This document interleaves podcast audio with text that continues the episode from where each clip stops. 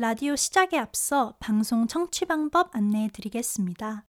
실시간 듣기의 경우 매주 월요일 밤 10시 yrb.연세.ac.kr에서 지금 바로 듣기를 클릭해 주시고 다시 듣기의 경우 사운드 클라우드와 유튜브에 YIRB를 검색하시면 저희 방송을 비롯해 다양한 여배 방송을 다시 들으실 수 있으니 많은 관심 부탁드립니다.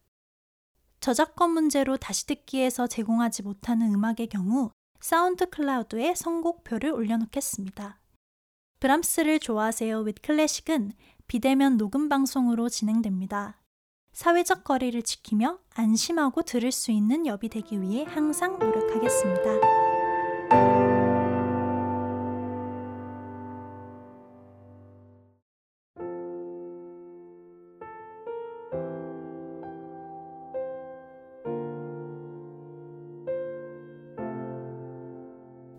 힘들고 상처받아도 혼자 잘 걸어가고 있었던 때로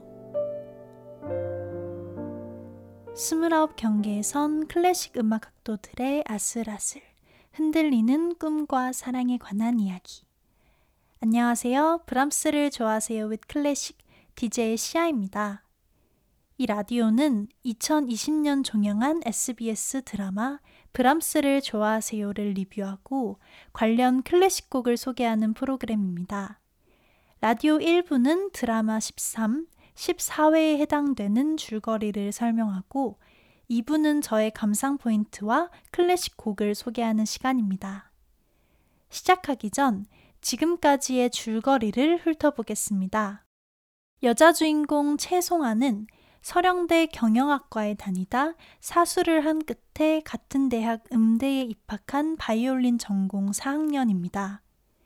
남자 주인공 박준영은 쇼팽 국제 피아노 콩쿨에서 준우승을 한 유명 피아니스트로 투어를 마치고 송아와 같은 4학년으로 복학하게 됩니다. 이 둘은 서로를 만나기 전 각각 짝사랑하던 상대가 있었습니다. 각각 짝사랑의 아픔을 겪은 송아와 준영은 여러 번의 우연한 만남을 통해 서로를 알게 되고 사랑의 결실을 맺습니다. 하지만 준영이와 너무 비교되는 초라한 자신과 계속 준영의 곁을 맴돌며 준영을 흔드는 정경이 때문에 송아는 불안해합니다. 지난 화 자신이 체인버 단원이 아닌 총무뿐이라는 사실을 알고 충격을 받은 송아는 택시 안에 준영과 정경이 함께 있는 모습을 발견하고 혼란스러워합니다. 그럼 지금부터 브람스를 좋아하세요 with 클래식 1부를 시작합니다.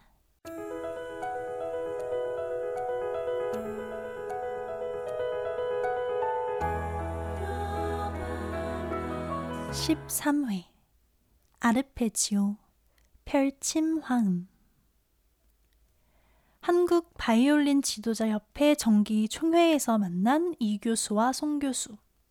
오늘도 성정희 교수가 이수경 교수를 비아냥거리자 우연히 지원과 정경의 통화 내용을 들은 이수경 교수는 지원이 작은 선생 이정경 맞죠? 이정경을 딸처럼 아끼시더니 교수법도 내리내리 가르쳐 주셨나 봐 라며 반격합니다. 이후 송정희 교수는 정경이에게 전화를 걸고 준영과 연습 중이던 정경이는 정신없이 교수님 댁으로 향합니다. 그런데 하필 함께 택시를 타고 교수님 댁으로 향하던 정경과 준영의 모습을 송아가 우연히 보게 됐던 것입니다. 다시 정경이의 집으로 돌아온 후 교수님에게 버림받은 정경이는 준영에게 이제 정말 자신에게 아무런 감정이 없냐고 물어봅니다. 준영은 정경이의 집에서 받은 돈, 피아노, 그런 것들 때문에 너를 안 보고 싶어도 그럴 수 없다며. 그러니까 네가 제발 나를 놔달라고. 더 이상 아무것도 받고 싶지 않다고 말합니다. 하지만 정경이는 오히려 준영이가 끊어내지 못하게 아까도 너네 아버지가 나한테 전화해 돈을 받아갔다고 말하며 너한텐 내가 필요하고 나한테도 네가 필요하다고 말합니다. 다음 날 송아의 연습실로 준영이 찾아옵니다. 송아는 어제 택시 타고 가는 거 봤다며 둘이 어디 갔었냐고 물어봅니다. 준영이는 당황하며 반주를 맞추다가 송정희 교수님 댁에 갈 일이 있었다고 말하고 송아는 준영 씨가 거길 왜 갔냐고 물어보지만 준영은 그냥 좀 일이 있었다고 대답을 회피합니다. 그리고 준영은 이제 정경이 반주 안 해줄 거라면서 반주 악보 돌려주고 오겠다며 오늘이 정경이 보는 거 마지막이라고 말합니다.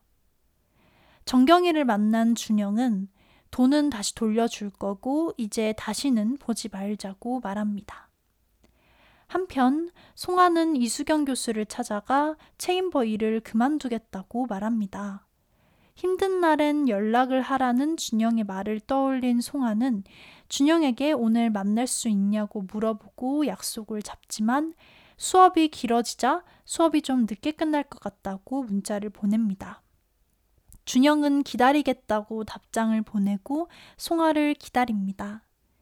그러던 중 정경이에게 문자로 유튜브 링크 하나가 오는데 그건 바로 준영이의 트로이 메라이 연주. 정경은 네 연주 같은데 왜 유태진 교수님 연주라고 되어 있는 거냐며 묻습니다. 준영은 바로 택시를 타고 유태진 교수를 만나러 갑니다. 뒤늦게 송아가 수업이 끝나고 약속 장소로 달려갔지만 준영은 이미 없고 갑자기 일이 생겨서 집으로 가게 되었다는 문자만이 남겨져 있습니다.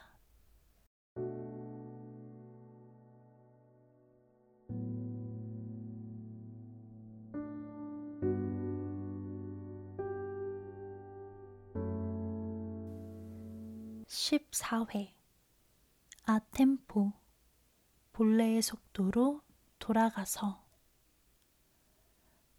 유튜브에 올려져 있는 트로이 메라의 연주 음원을 확인한 유태진 교수는 재빨리 PD에게 전화를 걸고 PD는 들어보고 너무 좋아서 자신이 거기로 보냈다고 대답합니다. 준영은 유 교수를 찾아와 자신의 연주가 왜 교수님 연주라고 되어 있는 거냐며 이 방에 뭐 녹음기라도 두신 거냐고 따지지만 유 교수는 그게 네 연주라고 증명은 할 수 있냐고 뻔뻔하게 대답합니다. 사실 유 교수의 방에 있던 피아노는 녹음이 되는 최첨단 피아노였고 자신이 연습할 때마다 태블릿과 연동해 녹음을 했었는데 깜빡하고 녹음을 끄지 않고 갔다가 준영의 연주가 녹음이 됐던 것입니다. 정경이는 준영이의 집으로 찾아오지만 준영은 자신의 일이라며 이젠 이렇게 찾아오지 않았으면 좋겠다고 선을 긋습니다. 하지만 준영의 집으로 찾아온 송아와 준영의 집에서 나오던 정경이 마주치고 송아는 이런 시간에 찾아오면 아무리 친구라도 오해받기 좋다며 여기 안 오셨으면 좋겠다고 말하지만 정경은 저보다 준영이한테 더 신경 쓰셔야 할 것 같은데요. 라며 의미심장한 말을 남기고 떠납니다. 다음날 준영을 만난 송아는 어젯밤에 준영의 집에 갔었는데 집 앞에서 정경이를 봤다고 말합니다. 준영은 정경이가 연락 없이 찾아온 거였다며 정경이가 아직 마음을 완전히 정리하지 못한 것 같다고 미안하다고 말하지만 송아는 기다린다고 해놓고 기다리지도 않고 다신 안 만난다면서 자꾸 만나고 왜 미안할 일을 계속해요? 나 지금 다른 것도 너무 힘든데. 준영 씨는 자꾸 정경 씨 핑계만 대고 라고 말합니다. 감정이 격해진 상태로 대화하던 중 연습실 예약한 사람이 노크를 하고 결국 이대로 대화가 끝나고 맙니다. 준영은 송아의 집 앞에 서서 계속 송아에게 전화를 걸지만 송아는 핸드폰 전원을 아예 꺼버리고 바이올린 케이스를 꽉 닫아버립니다. 다음날 정경은 유태진 교수를 찾아가 준영이 생일 때마다 보내준 트로이 메라이 녹음 CD를 보여주며 음원 내리고 준영이에게 사과하라고 말합니다. 그리고 준영과 마주친 정경은 다신 안 친다면서 트롤 메라이 왜 또 쳤냐고 이번 일 송아 씨도 아냐고 물어봅니다. 그리고 네가 이번 일을 송아 씨한테 왜 숨겼는지 아냐며 네가 친곡이 트로이 메라였기 때문에. 그래서 송아 씨가 모르길 바랬던 거라며 너 아직 나 못 지운 거야 라고 말합니다. 하지만 준영은 아니 너를 못 지어서가 아니라 송아 씨를 좋아해서야. 좋아하니까 몰랐으면 했어. 송아 씨가 혹시라도 괜히 상처받지 않았으면 했으니까. 라고 단호하게 말합니다. 준영의 단호함에 화로 가득 차 있던 정경이는 송아와 마주치자 준영이 트로이메라에 다시 쳐요. 궁금하면 들어보세요. 유튜브에 올라가 있는데. 라고 말합니다. 당황한 송아를 보며 정경이는 진짜 아무것도 모르시는구나. 유태진 교수님 연주라고 올라가 있는 거 준영이 연주예요. 얼마 전에 다시 친. 트로이메라이가 준영이한테 어떤 의미인지 아시죠? 근데 그 트로이메라이를 며칠 전에 다시 쳤다는 게 어떤 의미인지 아시겠어요? 라며 제일 중요한 말은 쏙 빼놓고 다 말해버립니다. 유튜브에서 준영이 다시 연주한 트로이 메라이를 들은 송아는 힘겹게 집으로 돌아옵니다. 그리고 바이올린 브릿지가 부셔져 버린 걸 확인한 송아는 내가 사랑했고 사랑하기로 선택했던 음악으로부터 지금 이 순간 아주 조금은 위로를 받고 싶었지만 그 바램이 받아들여지지 않았다. 라고 생각합니다. 그리고 송아는 동윤을 찾아가 바이올린 수리를 맡기는데 송아의 상태가 심상치 않음을 느낀 동윤은 잠깐 편의점 갔다 오겠다면서 민성에게 연락을 합니다. 숭아를 찾아온 민성을 본 송아는 바로 참았던 눈물을 쏟아냅니다.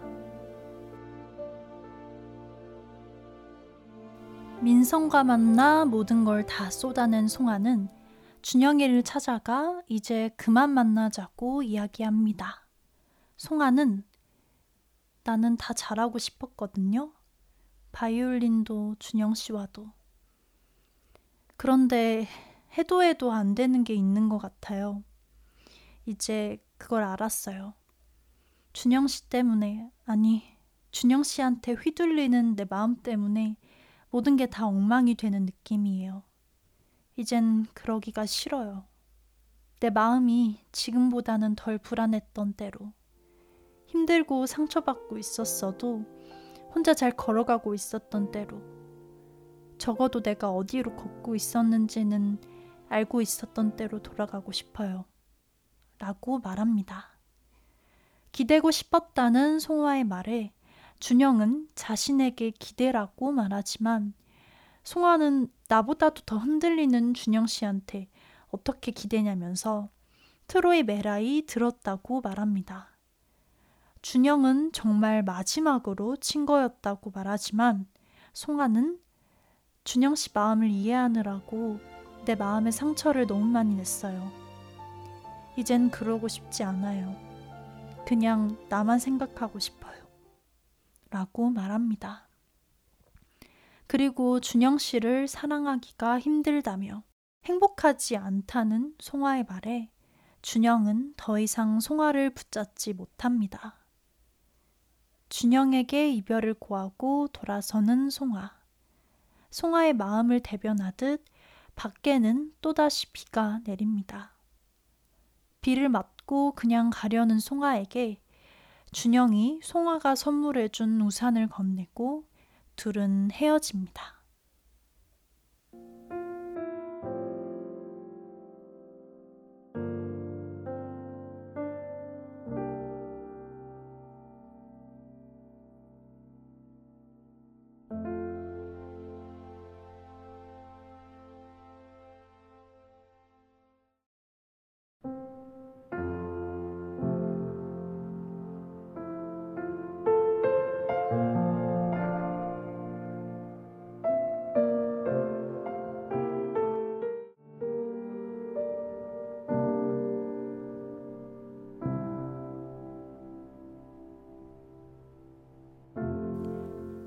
오늘의 감상 포인트 첫 번째. 또 트로이메라이. 브람스를 좋아하세요 with 클래식. 2부를 시작하기에 앞서 슈만의 트로이메라이 듣고 오셨습니다. 라디오 1화 때 트로이메라이를 들었었는데 이번 라디오 회차에서 빼놓을 수 없는 곡이라 오랜만에 다시 듣고 왔습니다. 음, 정말 애증의 트로이 메라이죠. 음, 마지막으로 연주한 거라고는 하지만 왜 꼭 그렇게 트로이 메라이를 쳤어야만 했던 건지. 준영에게 있어서 원래 트로이 메라이는 정경이를 의미했었죠. 정경이의 생일 때마다 준영이가 연주해줬던 곡이니까요. 그리고 항상 피아노를 치기 전에 처음에 연주하던 곡이고요.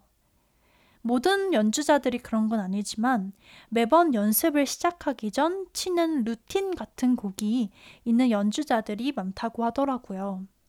준영이에게는 트로이 메라이가 그런 루틴의 곡이었던 거고요. 그래도 그렇지. 진짜 아, 왜 꼭 그걸 연주해야만 했던 건지. 송아가 괜히 신경 쓰지 않았으면 했다면 연주를 하지 말았어야지. 하는 생각이 계속 드네요. 준영이가 교수님의 피아노로 연습한 곡이 한두 곡이 아닐 텐데, 교수님도 굳이 이 곡을 올린 거 보면 준영이의 트로이 메라이가 특별하긴 한가 봅니다. 이번에 듣고 오실 곡은 프란츠 슈베르트의 아흥의 순간입니다. 아흥의 순간은 피아노 독주를 위한 6개의 단편 모음집인데요.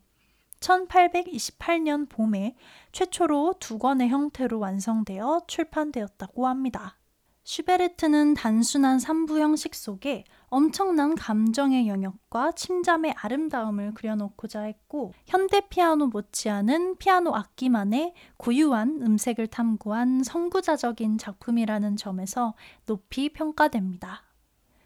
이렇듯 자유롭고 간결한 형식 안에 감정의 극대화된 파노라마를 펼칠 수 있는 소품 모음곡은 슈베르트 이후 많은 19세기 독일 작곡가들에게 커다란 영향을 끼쳤습니다. 멘델스존의 무언가, 슈만의 노벨레테, Klavierstück, 브람스의 인터메초, 리스트의 빈의 야회 등 많은 작품이 이에 영향을 받았고 라흐마니노프는 슈베르트와 동일한 제목인 악흥의 순간이라는 작품을 작곡하기도 했으며 고도프스키가 편곡 작품을 남기기도 했습니다. 저도 라디오를 준비하면서 새롭게 알게 된 사실인데 네이버 웹툰 치즈 인 더 트랩에 백인호라는 인물이 좋아하는 곡이라고 언급되어 있다고 합니다. 이 곡 외에도 슈베르트의 대표곡으로는 마왕, 송어, 미완성 교향곡 등이 있습니다. 그럼 조성진 피아니스트가 연주한 슈베르트 악흥의 순간 듣고 오시겠습니다.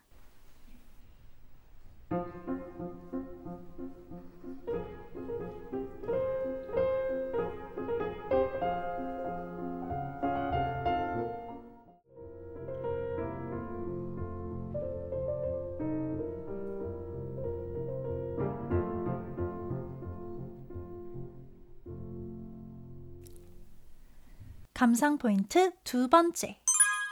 교수님과의 트러블. 먼저 정경이가 송정희 교수의 제자인 지원이를 몰래 레슨해주다가 걸려서 송정희 교수에게 완전 찍혔죠.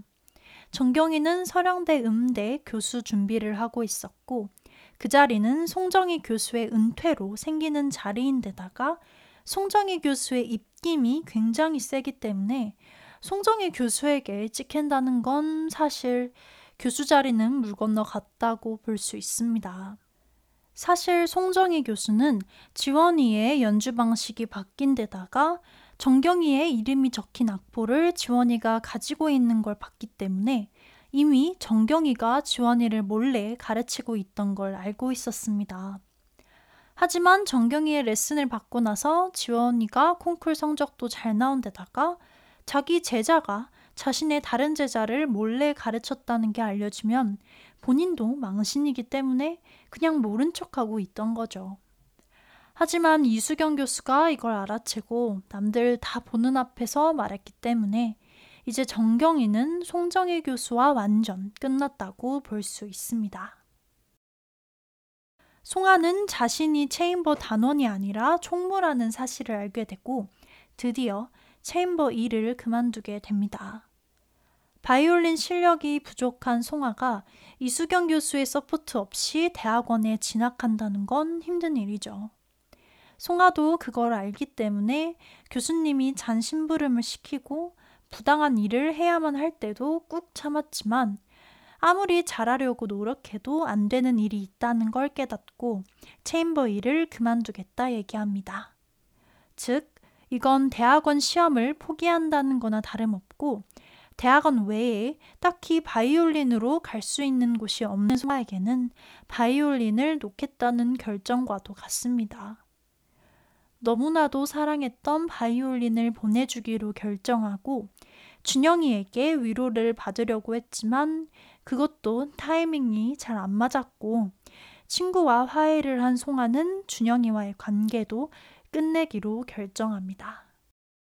마지막으로 준영이는 유태진 교수가 준영이의 연주를 도용을 하게 되며 갈등이 일어나게 됩니다. 사실 이렇게 되면 더 이상 같이 콩쿨 연습을 하기는 힘든 상황이 된 거죠. 물론 애초에 준영이는 콩쿨을 싫어했으니까 콩쿠르를 안 나가게 된다면 오히려 더 좋은 것도 같기도 하지만 이것 때문에 송아랑 헤어진 걸 생각하면 역시 정말 유 교수를 원망하게 된 것 같습니다. 유 교수가 작정하고 녹음을 한 건 아니고 실수로 녹음이 된 거지만 어쨌든 그걸 마치 자기가 연주한 양 PD에게 보낸 건 유태진 교수의 선택이었죠. PD가 그걸 유튜브에 올릴 거라고는 생각하지 못했겠지만 나중에라도 얼마든지 수습할 수 있었지만 그러지 않았고요. 참, 이번 회차에는 각각 등장인물의 지도교수와 여러 갈등이 있는 것 같습니다. 지난 라디오에서 쇼팽 에뛰드 중 겨울바람을 들었었죠. 이번 드라마 회차에서는 유태진 교수가 피아노 연습을 하던 장면에 쇼팽 에뛰드 10의 5 흑건이 나왔습니다. 흑건은 오른손이 검은 건반만을 연주한다고 하여 흑건이라는 별칭이 붙었습니다. 흑건은 영화 말할 수 없는 비밀에서 피아노 배틀 장면에 나왔던 걸로 유명하죠. 이 피아노 배틀에서는 흑건을 100건으로 편곡해서 연주했다고 학생들이 매우 놀라던데, 어, 사실 편곡하는 게 그렇게 어려운 것도 아니고, 게다가 100건이면 오히려 더 쉬운 게 아닌지. 음, 사실 말할 수 없는 비밀의 피아노 배틀 장면은 정말 음대생들이 그런다 생각하면 말도 안 되는 장면이긴 합니다. 아무튼 케이트 리우가 쇼팽 콩쿨에서 연주한 쇼팽 에뛰드 10의 5 흑건 감상 후 돌아오겠습니다.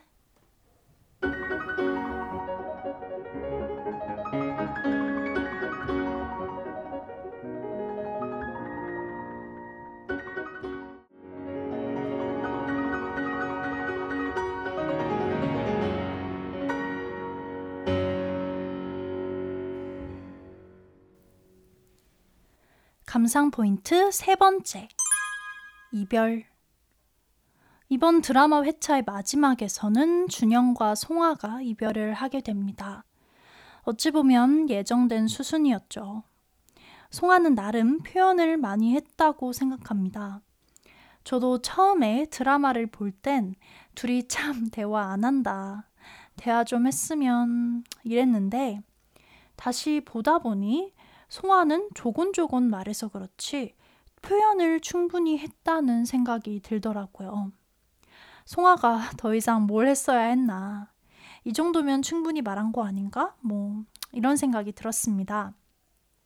준영이는 너무 말로 하지 않고 자기가 알아서 하려고 했던 것 같아요. 물론 준영이가 여지를 준 건 아니죠. 준영이는 정경이에게는 항상 단호하게 얘기했지만 정작 송아에게는 확신을 주지 못했던 것 같습니다. 그러니까 괜히 정경이만 화나서 아주 송아를 계속 긁어대고, 음, 제가 송아였다면 얼른 준영이한테 정경이가 이랬어요 하고 일러 바쳤을 수도 있을 것 같긴 한데 음, 또 이게 연인 관계라는 게 마음대로 되는 건 아니니까 막상 저도 그 상황이 되면 뭐 말할 말을 못할 수 있을 것 같기도 하고 뭐잘 모르겠네요. 뭐 아무튼 그래도 진짜 내 남친 옆에 정경이 같은 여사친이 있다라고 생각하면 와 심지어 그 여사친이 내 남친의 첫사랑? 근데 그 여사친이 이젠 내 남친을 좋아한대. 와 이건 사실 오 당장 헤어져야죠. 너네 지금 나 농락하니? 하고 한 대 때려줘야 할 판인데.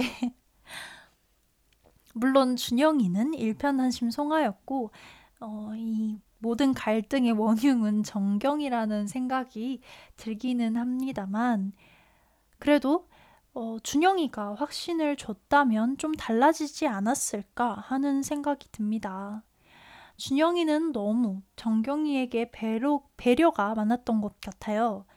물론 옛날에 좋아했던 사람이기 이전에 오랜 친구니까 당연히 정경이가 걱정돼서 뭐 같이 택시 탔을 수도 있고 송아가 왜 거길 같이 갔냐? 라고 물어봤을 때에도 정경이의 개인 사정이니까 얘기하기 좀 그랬을 수도 있지만 그래도 솔직하게 얘기했어야 하지 않나.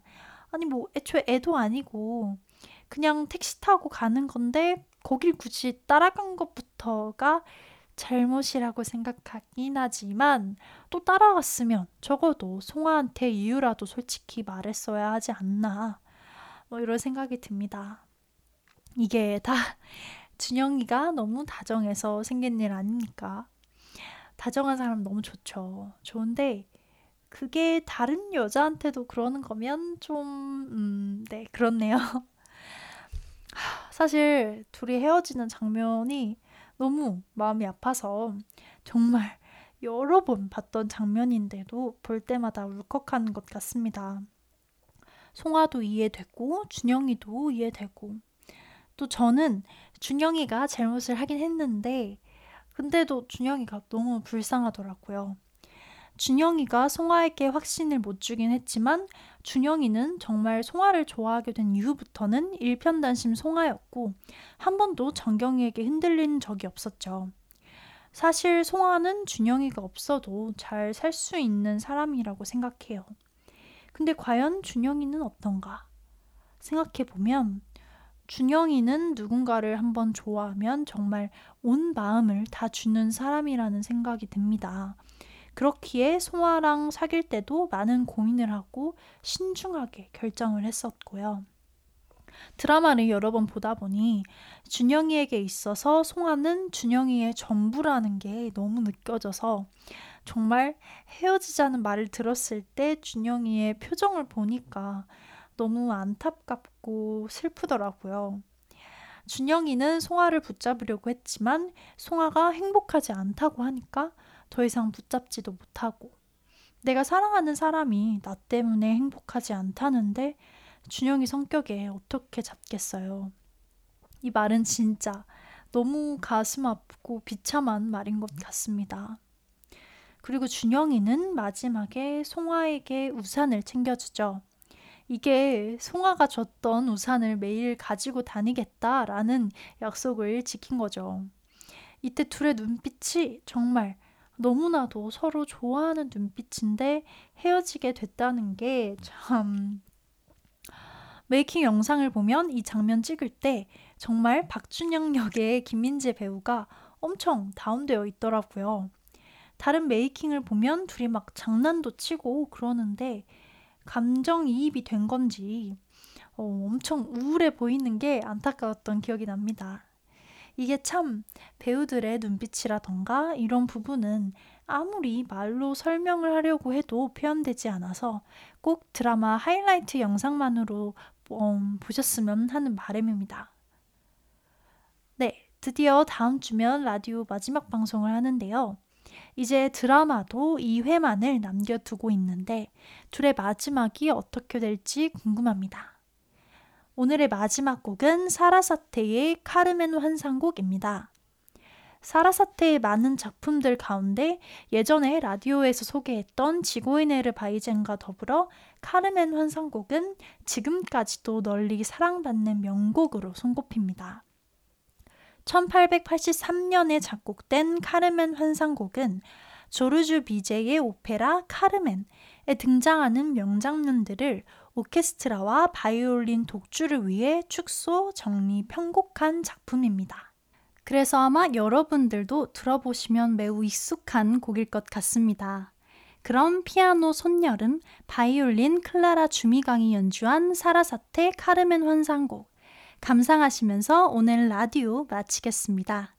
좋은 밤 보내세요.